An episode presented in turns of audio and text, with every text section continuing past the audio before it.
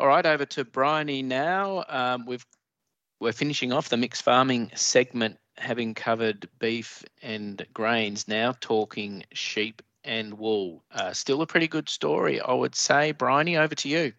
Yeah, absolutely. Uh, similar to beef, the restocker and trade lambs are seeing consistently strong prices with over 900 cents a kilo uh, for the last two months, and restockers actually edging closer to the 1,000 cents a kilo, which hasn't been seen since March last year.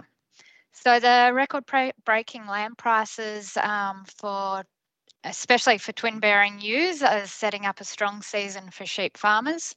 The ongoing good conditions have seen ewes in providing better than average lambing conditions uh, and really strong lambing percentages. This has been supported by some improved pregnancy scanning technologies uh, helping the lamb survival rates um, and obviously really supported there by the great conditions on farm. So the price of lamb has uh, been supported by some strong demand from overseas market, particularly the, in the US. Um, some are calling it the new wagyu, um, with also Japanese finding a taste for the meat as well. So they're seeing it as a low fat, high protein, high iron substitute.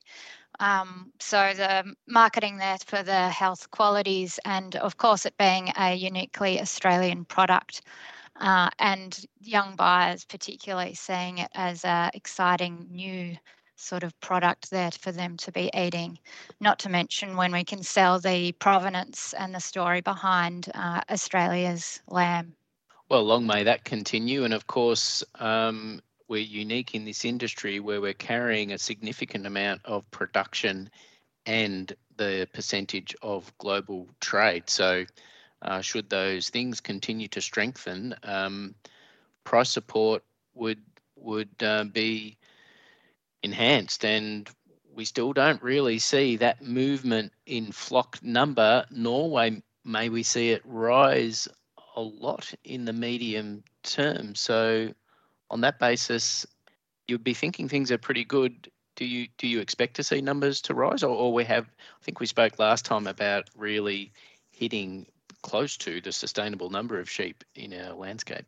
Yeah, it's hard to know. Um, similar to the discussion that we were having around beef earlier in the year, how how much higher can it can the price of lamb go? Um, you know, it could could really continue on that upward trajectory. Well, plenty of confidence in there. It's been seen in some of the stud and um, and prime ewe sales uh, recently as well. So let's hope all that hangs on, which uh, it has every chance of, I think, uh, looking at things. What about the the wool side of sheep, Bryony? I notice a bit of interruption to trade at the moment on Chinese processing. Um, outside of that, or including that, uh, where are we at?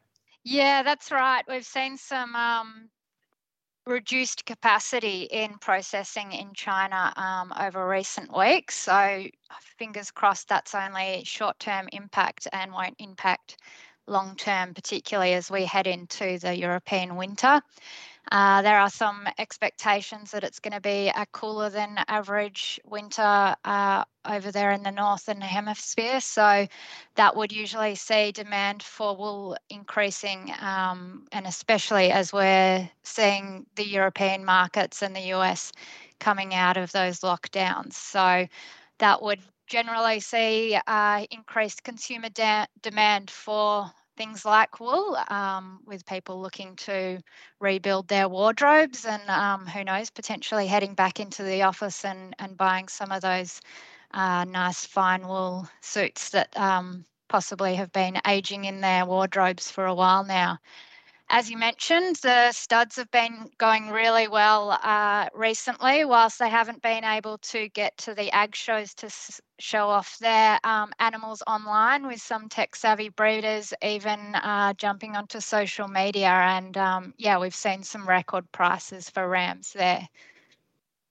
Yeah, fantastic stuff, and hopefully that buying back into the wool market is is just the spasmodic interruption, not necessarily lasting.